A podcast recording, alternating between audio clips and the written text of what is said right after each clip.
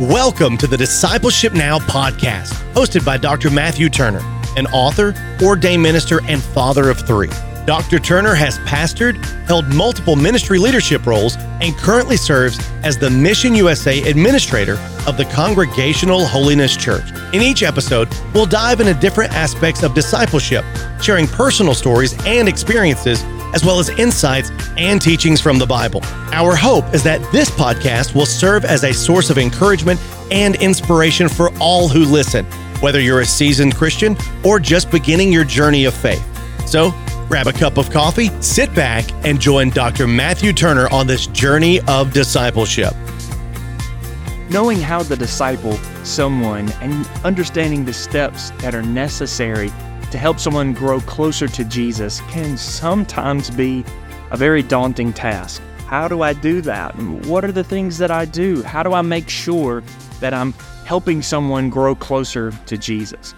All of those questions are very valid and, and definitely can cause someone to panic if they've never helped somebody in a discipleship program or helped somebody to systematically draw closer to Jesus. And so I'm so grateful that Discipleship Journey has now been released and it's out there for the public to use and for pastors and leaders and ministry teachers to help them help others grow closer to Jesus. Hello and welcome to Discipleship Now. I'm Dr. Matthew Turner, and in this episode, we're going to be wrapping up our introduction into discipleship journey. Over the last two episodes, we have looked at the need and the approach. The need, of course, goes into detail about why we should disciple other people and why discipleship is needed in our own personal life. And then the approach went over the seven steps of discipleship journey from start to finish of what is needed and what are the things that you need to make sure that you do to set into motion so that you can help others grow closer to Jesus. And in this episode, I want us to very briefly look over the third section of discipleship journey, which is the resources.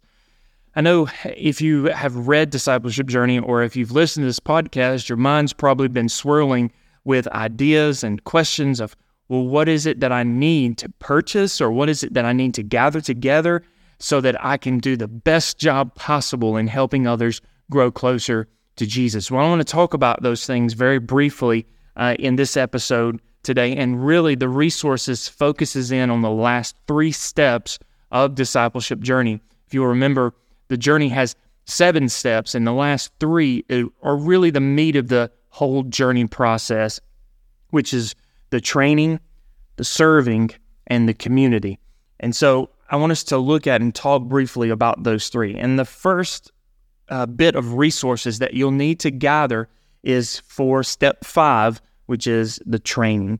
And in in the resources side of discipleship journey, um, for the training section, you'll need to decide all kinds of things, such as where are you meeting? Where is the central location that you and the individual or you and the group of people are going to be meeting? Is it at a church? Is it at your home? Is it at a park? Or where is it that you're going to be meeting uh, your person or your group of people so that you can have a safe place as well as a, a disarming place, somewhere that's not going to cause people to have their guard up, somewhere that people can feel comfortable in being open and talk openly among other people about the situations and the journey of, of their own life. So, where are you meeting? Take some time and think about where's the best place that we can meet together uh, with the people that I'm going to be discussing these things with and helping them grow closer to the, to Jesus.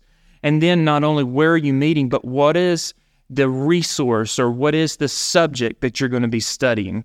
Of course, it's all about discipleship, but there's so many wonderful resources out there, so many great authors that pick apart subjects or pick apart um, particular themes of Scripture that help us to dive into God's Word. And really, that is the answer to what are we studying? Well, of course, we, we must be, and we have to be studying God's Word. But there are all kinds of wonderful authors out there, and I have my personal favorites. Um, but you could go to go to places like Christian book bookstore.com or lifeway.com, and you can find all kinds of wonderful discipleship resources, discipleship studies um, that that are designed in such a way that it will help you to, or it gives you prompts, I should say, to ask questions and to dive into people's lives and to help them think about the subjects in which you're studying. So these are some of the things again that you're that you're focusing on. What are the resources that you need? You need to find somewhere to meet and you need you need to decide what are you studying? What are what's the subject? What is the the resource that you're going to use? And sometimes that means you're going to be doing like an 8 week study, sometimes it could be 12 weeks or a combination of the two in some sort of way. Or you may just simply decide that you, as the teacher or the leader, you're going to take a certain chapter or chapters in the Bible and you're just going to start in verse one and walk your way through the chapter and have a have an expository um, a study, and that's great and wonderful. But you got to decide. So in discipleship journey, there's a resource, there's a QR code right in the middle of the book that you can um, scan, and it will give you a great resource that will help you organize all of these things, not just in step five, but in step six and seven as well. And so, so you, so I encourage you find that resource in discipleship journey, and you can scan that QR code and start helping you lay out all of these things. The third thing that you need to decide in your step five, which is the training, is when do you meet? So you got the place and you got the the study. Now, when do you meet? This is uh, so important and very critical as well. So, one of the things that I say in the book, and is so important to know, is that the discipleship journey is, is meant to be a never ending journey. So, as I just mentioned, your study may be eight weeks long, but understand and, and emphasize this in your meetings with your with your group is that it's not like you study for eight weeks and then you are discipled that you come to some sort of ending point and now you are discipled. No, discipleship is a never ending journey. And you can take discipleship journey, do your first journey, and then start over with a new group or with the same group and go in a different direction with your study than you did the first time. Or do a continuation, whichever way uh, that is good. Keep in mind that people are busy, that people have families, that holidays, um, special times in people's lives. Don't get discouraged if you have weeks, because you certainly will, where people um, don't show up, or or a few people don't show up, or or a, maybe a major portion of the group doesn't show up. Don't get discouraged as the leader. You are doing a great job. You're doing a fantastic job, uh, but sometimes people are busy, and just know that going into this into your your journey or with your group and understand that sometimes it's going to be difficult. So, what's the best way? One of the things I love and I think is most effective is talk to your group. Ask them what days or or weeks are better for them to meet. Because if they have a choice and they're involved in the decision making, then they will feel more uh, they will feel more committed to showing up on the days that you commit or that you choose because they were in the decision making process. And so talk to your group. When's the best time to meet? So that's that's step 5 in the training and there may be other things that you think about and certainly there's going to be things that that apply to you that maybe don't apply to others. So so tr- the the step 5 training is all about getting the resources together so that you can do the best job possible on your group study. Your resources for step 6, which is the serving. So this is one of the one of the great parts of your discipleship journey, and I talk a lot about this step uh, in the journey book. But um, this is a great part where you decide, okay, where or or what am I going to do with my group as far as serving? So the first question is, how do I choose what project to do? To do what are the things I need to think about um, in in the project that I'm I'm thinking about doing with this group? Well, in Discipleship Journey, in the back of the book, in, in the appendix, there is an entire list of all kinds of ideas of what you might could do um, uh, for your serve day or serve weekend or serve week, or however it is that you choose to do it. There are so many different awesome ideas. And many of these I've done myself or led groups and doing myself. And so it is so fun to think and to pray about, okay, God, what are the things that I need to do? What are what are some great things that we can do in our community? And there's just some questions that I wrote down in the journey, like who's in your neighborhood that's in need? What are the businesses and organizations within your sphere of influence that you could be a blessing to? Uh, what are some of the areas that you're passionate about? Um, what are some serve opportunities that are best suited to your group's skill set? All of those things you can use to think about okay, what is best for my group and my community? So, what are you going to do? Choose your project. And then the second thing you need to do is you need to plan your project. And I know these are not any earth shattering news to you, but I hope that us talking about it will help spark some imagination and some thoughts in your mind. Okay, this is some of the things we need to do. So, what are what are the things I need to do to plan the project? So, according to what you choose, will obviously obviously uh, will dictate how you plan. And so, you need to. One of the things you need to do once once you choose a project is you need to talk to your group and say, okay, here's what we're doing, and here's the here's what this means. Just for instance, I think it'd be better if I choose something. For instance, if you're going to do a food ministry, if you're going to cook some food and deliver it to a community, um, maybe it's a low income community within your city, and you so you sit down with your group and you talk to them. Okay, what it's like. You need to actually talk to them and somewhat train them what it means and what you're supposed to do when you knock on doors and people come to the door and they're a little bit they're a little bit shocked and surprised to see you standing there. So have a smile on your face, make sure you talk in a pleasant tone, don't overwhelm them with information and don't don't scream at them, talk loud or anything like that. So there's things you need to do. Talk to your group, familiarize them with what you're going to be doing. And then also you definitely need to think about okay, how many people do I need to do this project? Or maybe we need to divide up our group so that we can hit different places at different times. All of these things, you need to plan out your project. And then step three is to do your project, to serve the people. Make it the best serve project that you ever possibly could. So you meet the group on the day or days that you're going to be serving. You have prayer with them encourage them by letting them know and reminding them why it is that you're doing this uh, and and what you hope the outcome is that you want to share Jesus that you want to invite people to church. Um, and then just simply have fun. Let people have fun um, with your group. And so step five is all about training step six is all about serving and gathering the resources together for your serve day um, and then step seven is going to be community. And it's all about getting your your your group together in a community setting outside of of church. So we've had a serve day and now it's time to have a community day. And and I use the the the word in the sense of community among your group and fellowship among your group.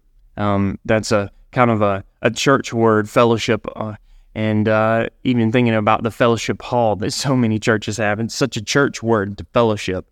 But mainly what I mean is just getting together with your group and having fun and talking amongst one another and and you know encouraging one another and talking about their everyday lives, get to know each other in a deeper way. What do you do for a living? You know, what are your hobbies? What are the fun things that you like to do?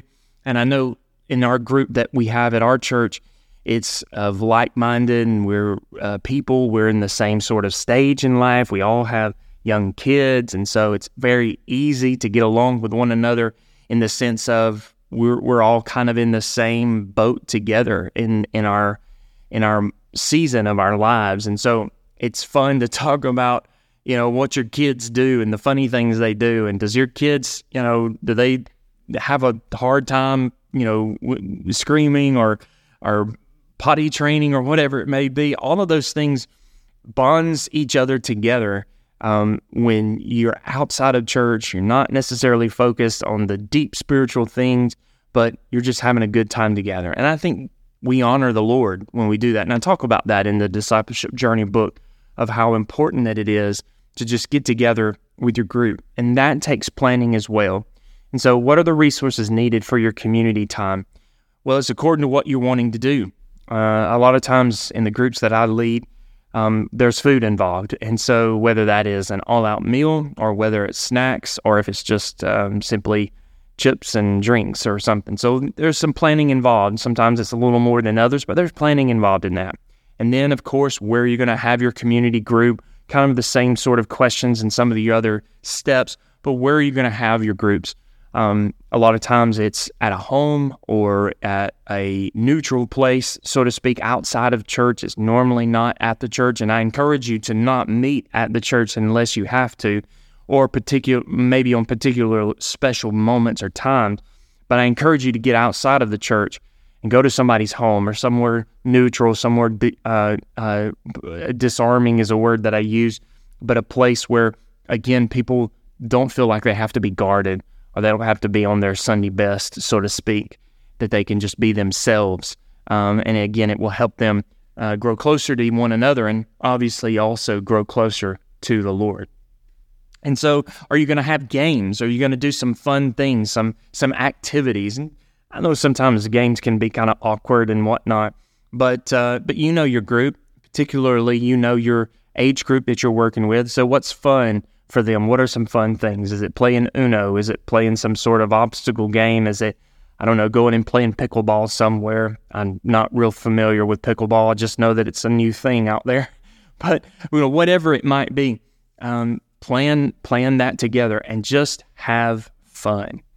And all of these things together will produce a discipleship journey that will be extremely successful, not just in growing people closer together, but growing people closer to God. And so I hope that over the last three episodes that you have learned what are the pieces and what are the things I need to do to have a successful discipleship journey.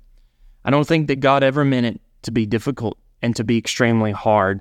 We're not meant to be putting together some theological class that you might that might rival the the nearest uh, seminary closest to you. No, that's not what this is supposed to be.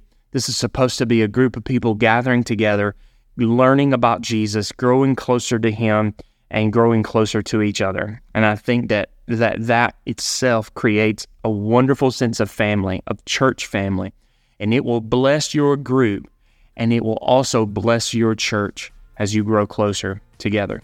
I hope that all of these episodes uh, over the last three weeks of Discipleship Journey have been a blessing to you, and I hope that it has encouraged you to pick up a copy of Discipleship Journey. You can go to Amazon, type in Discipleship Journey, or type in my name, Matthew Turner, and you can see the resources not only for Discipleship Journey, but also the other resources as well. Or you can go to my website, MatthewRyanTurner.com you can find the resources for Discipleship Journey and also other resources that are available. And until next time, I pray that the Lord will bless you and keep you. Thank you for listening to the Discipleship Now podcast hosted by Dr. Matthew Turner. We hope this episode has encouraged and inspired you on your faith journey. Don't forget to subscribe and share with others who might benefit from these conversations. Until next time, keep seeking Jesus and growing in your discipleship journey.